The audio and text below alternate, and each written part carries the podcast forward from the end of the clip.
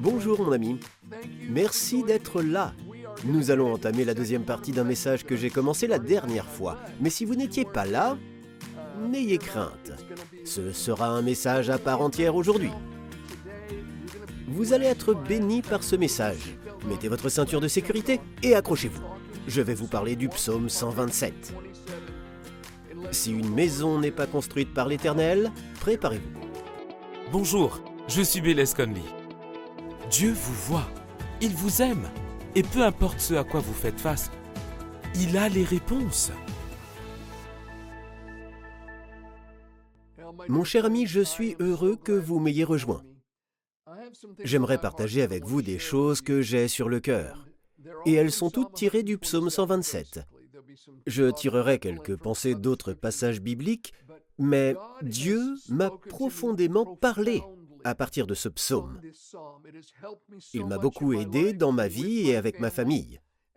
Je crois qu'à travers lui, il m'a aidé à aider les autres. J'ai confiance que l'aide divine vous parviendra. Psaume 107.20 dit de Dieu, Il a envoyé sa parole et les a guéris. Il les a fait échapper à la tombe. La délivrance, la guérison et la bénédiction viennent par la parole et sa parole vient à vous en ce moment même. Où que vous soyez, quel que soit le moyen par lequel vous écoutez ou regardez ceci, je suis convaincu que Dieu ouvrira les yeux de votre compréhension et vous donnera quelque chose de très spécifique dans votre vie en ce moment. J'ai commencé la semaine dernière et je vais terminer aujourd'hui. Nous parlons du psaume 127, 1 à 5. Je veux commencer aujourd'hui par lire le psaume en entier. Il est très court, seulement 5 versets, mais il est très puissant. Si une maison n'est pas construite par l'Éternel, ceux qui la construisent travaillent inutilement. Si une ville n'est pas gardée par l'Éternel, celui qui la garde veille inutilement. C'est inutilement que vous vous levez tôt, que vous vous couchez tard et que vous mangez un pain gagné avec peine. Il en donne autant à ses bien-aimés pendant leur sommeil. L'héritage que l'Éternel donne, ce sont des fils. Les enfants sont une récompense. Le fils qu'un homme a dans sa jeunesse sont pareils à des flèches dans la main d'un guerrier. Heureux l'homme qui en a rempli son carquois. Il n'aura pas honte quand il parlera avec des ennemis à la porte de la ville. Les belles déclarations, promesses et encouragements qu'offre ce psaume ont de nombreuses applications. Plus que toute autre chose, il s'applique à la famille. Il commence par Si une maison n'est pas construite par l'Éternel. Le mot hébreu pour maison est le même que pour famille. Et dans ce contexte, c'est de cela qu'il parle. Si la famille n'est pas construite par l'Éternel, ceux qui la construisent travaillent inutilement.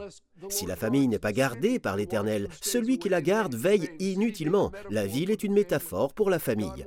Dieu veut construire et garder notre famille, mais il y a ici une certaine tension divine. Il y a la confiance et l'action. La confiance, si une maison n'est pas construite par l'Éternel, nous lui faisons confiance. Ceux qui la construisent travaillent inutilement, nous devons travailler. Si une ville n'est pas gardée par l'Éternel, nous lui faisons confiance pour garder notre famille. Celui qui la garde veille inutilement. Nous devons tout de même placer un garde. Dieu construit et garde, mais il le fait surtout à travers nous. Lorsque nous nous tournons vers lui et que nous l'invitons dans les situations de notre vie et de notre famille, Dieu nous aidera à construire et à garder la famille à travers nous. Il nous fortifiera lorsque nous nous tournerons vers lui pour trouver la force, il nous donnera la sagesse et les conseils dont nous avons besoin. Il fera des choses à travers nous et ensuite il fera des choses pour nous que nous ne pouvons pas faire par nous-mêmes. Il s'agit en quelque sorte de répondre à la capacité de Dieu. J'aime ce que quelqu'un a dit un jour. Une fois que vous êtes sauvé, votre vie n'est plus votre responsabilité, mais elle est maintenant votre réponse à sa capacité. Nous devons toujours faire notre part, mais nous croyons qu'il fera ce que nous ne pouvons pas faire et qu'il nous fortifiera dans ce que nous pouvons faire. Dieu veut construire la famille. Il veut garder la famille. Dieu considère les enfants comme un héritage, littéralement comme un don de l'Éternel. Les enfants sont une récompense. Les enfants sont un don ou une récompense et non une punition de Dieu. La dernière fois, nous avons parlé de l'une des choses les plus importantes que nous puissions donner à nos enfants, à savoir de l'amour. Mais en réalité, nous ne pouvons pas les aimer pleinement si nous ne savons pas que nous sommes aimés. Psaume 127.2 dit C'est inutilement que vous vous levez tôt, que vous vous couchez tard et que vous mangez un pain gagné avec peine. Beaucoup de mères et de pères ont fait cela. Leur cœur est rempli de douleur à cause des enfants qui se sont égarés, mais il est dit que c'est inutile. Il est dit, il en donne autant à ses bien-aimés pendant leur sommeil. Et ensuite, l'héritage que l'Éternel donne, ce sont des fils. Ces choses sont liées. Dieu donne le sommeil à ses bien-aimés. Bien-aimé signifie être aimé de Dieu. Lorsque vous savez que vous êtes aimé de Dieu, vous pouvez donner cet amour à vos enfants. L'amour de Dieu est déversé dans notre cœur. Nous en avons brièvement parlé la dernière fois en concluant. De toutes les choses qu'on nous rapporte que le Père aurait pu dire à Jésus dans la prière, on ne nous dit pas grand-chose. Dieu a choisi une seule chose. En fait, les Écritures ne révèlent qu'une seule chose que Dieu a dit à son Fils, Jésus, à propos de son Fils, Jésus. Il ne fait aucun doute que Jésus a eu de grandes discussions, une grande communion et des moments d'adoration avec le Père. Mais il ne nous est dit qu'une seule fois ce que Dieu a spécifiquement dit au Fils à propos du Fils. Nous le découvrons lors du baptême de Jésus. Cela est rapporté en Matthieu, en Marc et en Luc. Le Père lui a dit trois choses. En Luc 3, 22, il est dit Et une voix fit entendre du ciel ces paroles Tu es mon Fils bien-aimé, tu as toute mon approbation. C'est ce que le Père a dit à Jésus. Il a dit, Tu es mon Fils, acceptation. Bien-aimé, affection. Tu as toute mon approbation, encouragement. Le Père a donné ces trois choses au Fils. Pourquoi? Parmi toutes les choses que le Père a dites à Jésus tout au long de sa vie, pourquoi est-ce la seule chose qui nous soit donnée concernant ce que le Père a dit au Fils au sujet du Fils? Car ce sont les trois choses les plus importantes que nous puissions dire et donner à nos enfants. Acceptation, tu es mon fils, tu es ma fille, tu appartiens à cette famille. Tu n'es pas un étranger, tu es à ta place. Tu es aimé, affection. Tu as toute mon approbation, encouragement. Vos enfants ne vont peut-être pas bien en ce moment et vous n'arrivez pas à être fier d'eux. Dites-leur simplement, je sais que tu fais des efforts, tu as ce qu'il faut. En tant que parents, si nous donnons au moins ces trois choses à nos enfants, acceptation, affection et encouragement, nous avons fait beaucoup. Mais si vous ne donnez pas ces choses, vous aurez des problèmes. Tout le monde a faim de ces trois choses. Tout le monde a besoin de ces trois choses.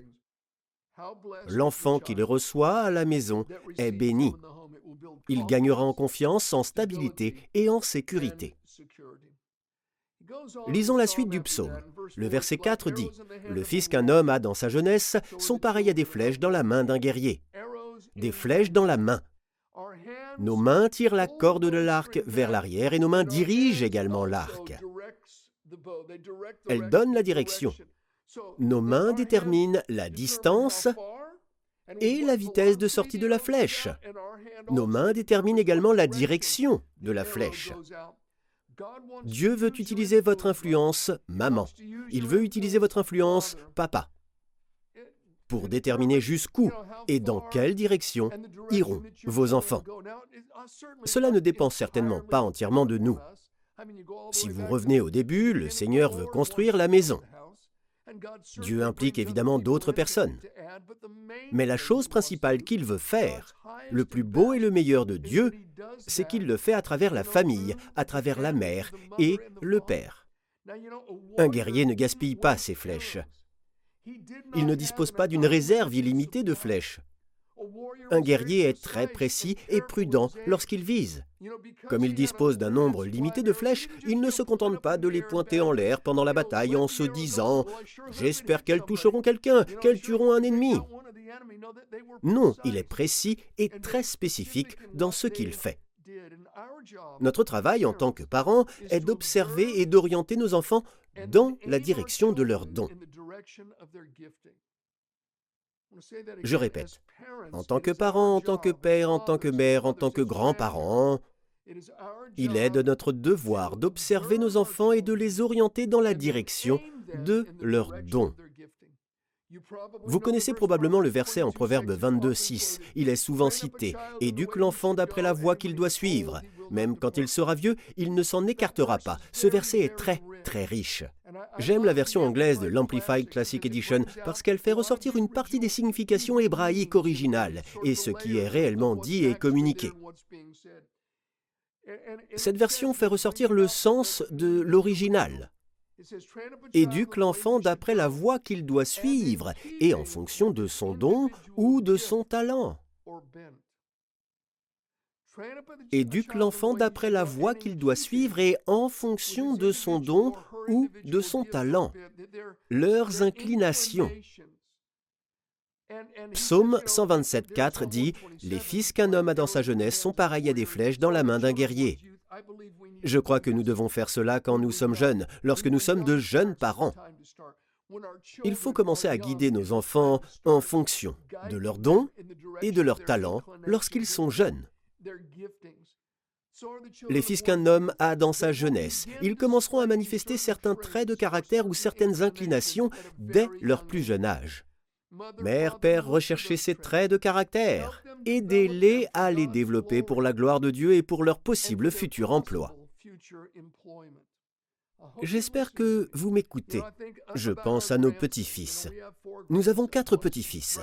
Le premier a, à l'heure où j'enregistre ce message, 14 ans. Le deuxième a 12 ans, le troisième 7 ans et le dernier 2 ans et demi. Ils ont tous différentes inclinations pour certaines choses. Des choses différentes. C'est déjà même le cas pour le plus jeune, Liam. Je l'ai constaté quand il avait environ un an et demi. Dès qu'il voit quelque chose rouler, il veut étudier les roues et la façon dont elles tournent. S'il y a une chaise à bascule, il se met dessous pour voir comment elle fonctionne. Tout ce qui est mécanique, il l'étudie. Il veut comprendre comment fonctionnent les engrenages, les leviers et les roues. Vous pouvez avoir plein de choses tape à l'œil sur le devant, il s'en moque. Il veut voir le mécanisme qui fait tout fonctionner. Il aime comprendre le fonctionnement des choses. Je pense que Dieu a mis quelque chose en lui dans ce domaine. Je pense à un autre de nos petits-fils. Lorsqu'il avait environ sept ans, je lui ai offert, en guise de cadeau de Noël, une caisse remplie de morceaux de bois et de bouts de métal, et je lui ai donné une boîte à outils. C'est l'un des plus beaux cadeaux qu'il ait jamais reçus. Il crée des choses avec ses mains. Il disparaît pendant quelques heures et revient avec un arc qui peut tirer une flèche à près de 100 mètres. C'est incroyable. Il crée des choses. Il a l'œil. Il sait créer des choses. C'est le travail d'un parent de rechercher ces choses et de les encourager dans leurs dons et talents. Enseignez-leur par l'instruction et l'exemple que leurs dons doivent être utilisés pour la gloire de Dieu. Il est important de savoir pourquoi nous sommes doués. J'entends beaucoup de gens poser la question ou se demander quelle est ma destinée? Qu'est-ce que je suis censé faire? Quel est le plan de Dieu pour ma vie? Je pense que ce sont de bonnes questions. Une meilleure question serait peut-être de savoir quel est le plan de Dieu pour le monde. Qu'est-ce qui est important pour Dieu? Quelles sont les priorités de Dieu? Dans chaque génération ou en cette saison précise, que fait Dieu dans le monde? Puis je me demande, comment mes dons peuvent-ils contribuer à cela? Comment puis-je utiliser ce qu'il m'a donné pour soutenir cela, pour faire cela? Comment puis-je utiliser ce qu'il a mis en moi pour sa gloire et pour accomplir son œuvre? Il en va de même pour les enfants. Chaque enfant a un don particulier. Un de vos enfants sait peut-être résoudre des problèmes mathématiques complexes mentalement. C'est tout simplement stupéfiant. Il est comme un petit ordinateur. Un autre enfant déteste l'école, mais est doué dans d'autres domaines. Ils sont tous différents. Il est donc important de ne pas aimer ou favoriser un enfant plus qu'un autre parce que ses dons ou ses talents sont similaires aux nôtres.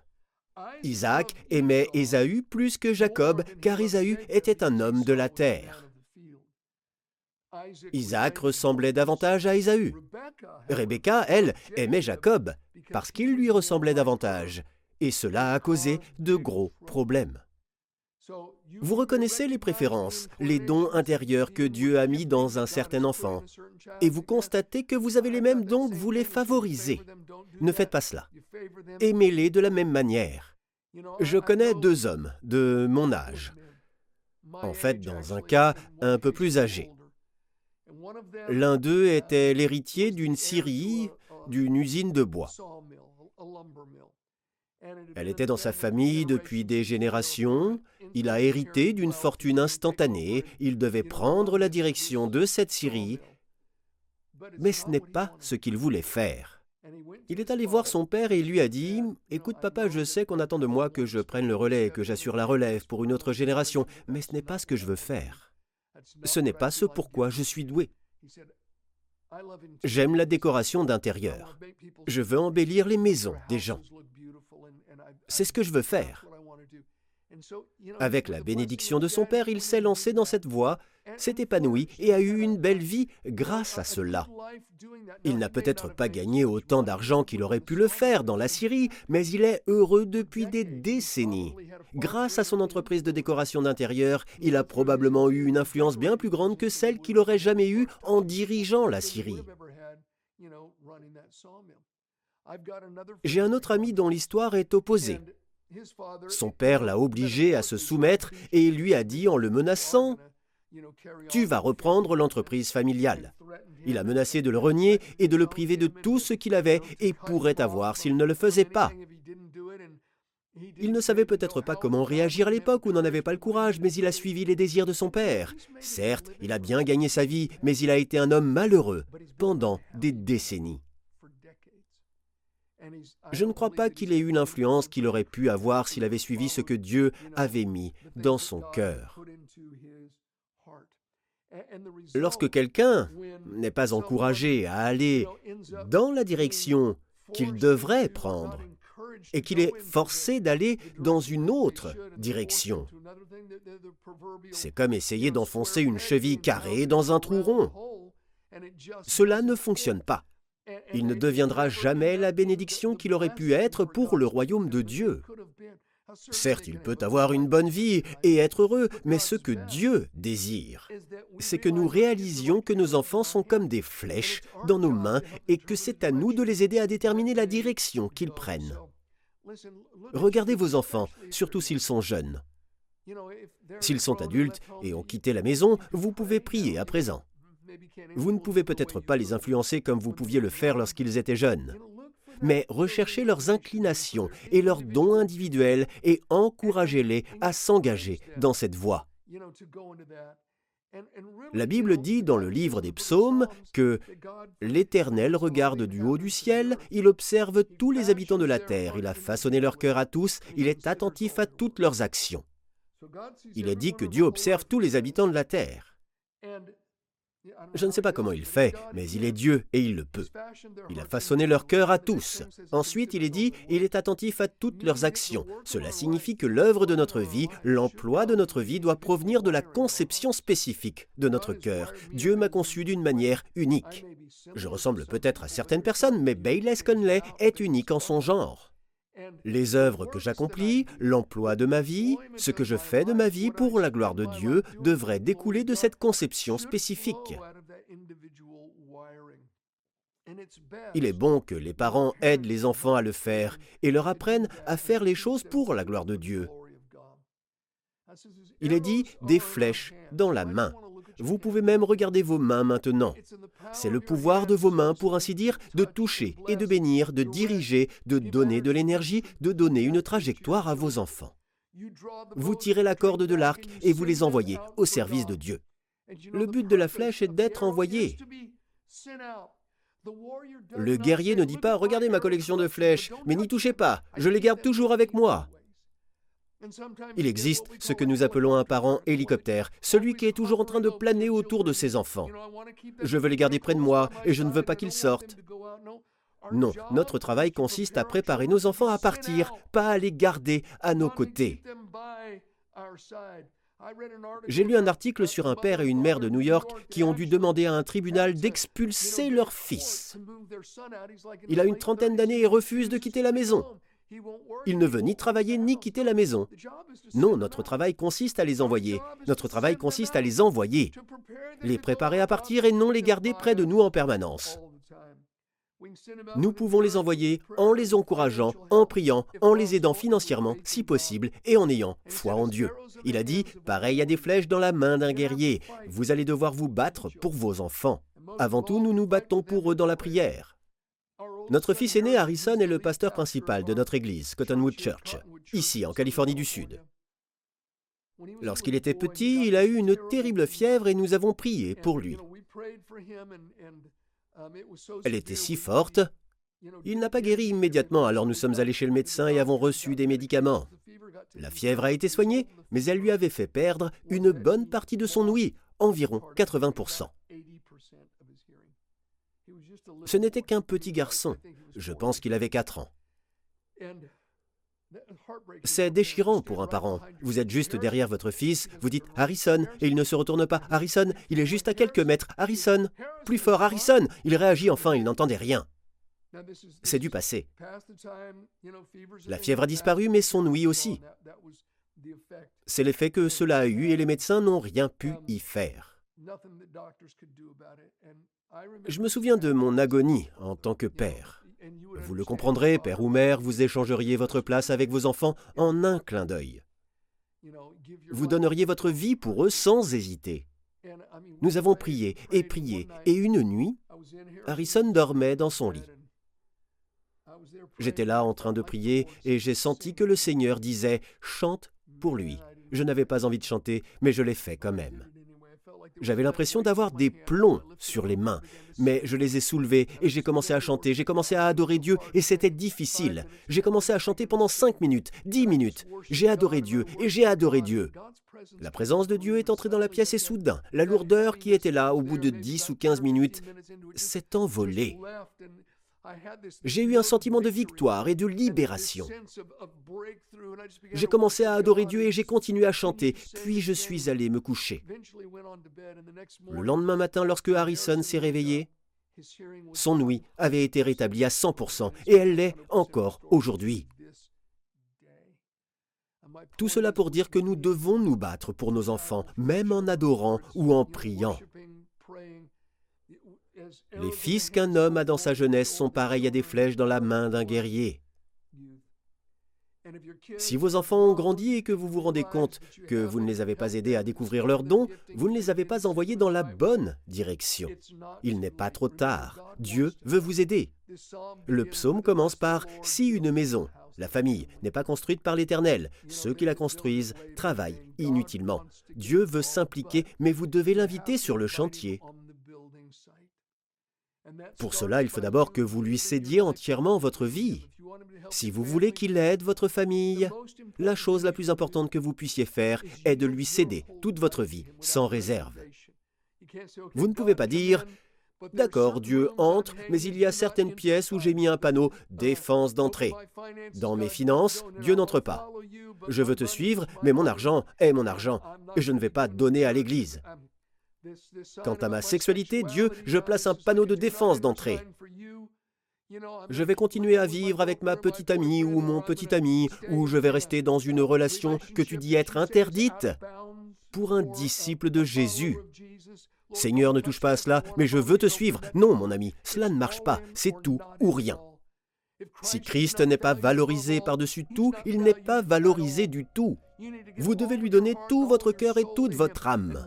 Faites de sa parole, la Bible, l'autorité finale, le dernier mot dans votre vie, sur vos finances, sur votre sexualité, sur votre argent, sur la façon dont vous traitez vos ennemis, sur la façon dont vous traitez vos amis, sur la façon dont vous traitez votre famille, sur la façon dont vous élevez vos enfants, etc., etc. Que sa parole soit votre autorité finale. C'est ici que le fait d'appeler Jésus Seigneur prend tout son sens. Si vous voulez que Dieu vienne sur le chantier et travaille sur votre famille et dans la vie de vos enfants, qu'ils soient petits ou grands, il faut d'abord que vous l'invitiez complètement dans votre propre vie. Priez avec moi maintenant. Je peux vous donner les mots pour prier. Si vous y mettez un cœur sincère, si vous attachez votre cœur à ces mots, et si vous les adressez sincèrement à Dieu, il vous rencontrera. Voulez-vous faire cela avec moi? Tout de suite dites ⁇ Oh Dieu !⁇ Dites-le à haute voix, où que vous soyez, dans votre chambre, dans votre salon, où que vous écoutiez ceci, dites-le. Mon Dieu, je te donne mon cœur. Allez-y, dites-le. Je te donne mon cœur. Je crois que Jésus-Christ est ton Fils. Je crois qu'il est mort sur la croix pour moi. Jésus, je crois que tu as payé pour tous mes péchés. Je crois que le troisième jour, tu es ressuscité d'entre les morts. Je te demande maintenant de venir dans ma vie. Sois mon Seigneur et mon Sauveur. Je te donne accès à tout, Jésus. Tout ce que je suis et tout ce que j'ai. Je le remets entre tes mains, Seigneur. Amen. Que Dieu vous bénisse. Nous connaissons tous des moments difficiles dans la vie. Les tempêtes de la vie peuvent toucher tout le monde. Mais peu importe ce que vous traversez, Dieu a des réponses pour vous. Il connaît un chemin que vous pouvez suivre. J'en ai moi-même fait l'expérience. Dieu m'a libéré du désespoir le plus profond et de la toxicomanie. Je suis convaincu qu'il peut aussi vous aider. Je vous raconte mon histoire dans le mini-livre Il y a toujours de l'espoir. Téléchargez gratuitement le livre au format PDF. Il vous suffit de vous rendre sur belaise-conley.fr espoir pour découvrir comment Dieu vous offre à vous aussi un nouvel espoir.